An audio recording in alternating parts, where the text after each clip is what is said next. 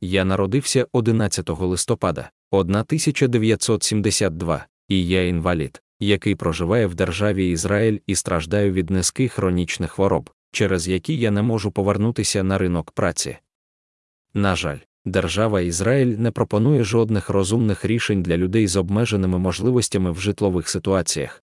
Моя ситуація та ситуація з іншими людьми, які живуть самотніми та самотніми без дітей, є особливо важкими, а також стосовно інших нужденних людей.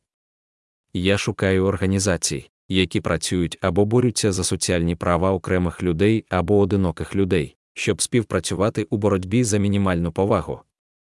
Мені було б цікаво, бо кожен, хто знає такі організації, зв'язався зі мною з найкращими побажаннями. Асав Беняміні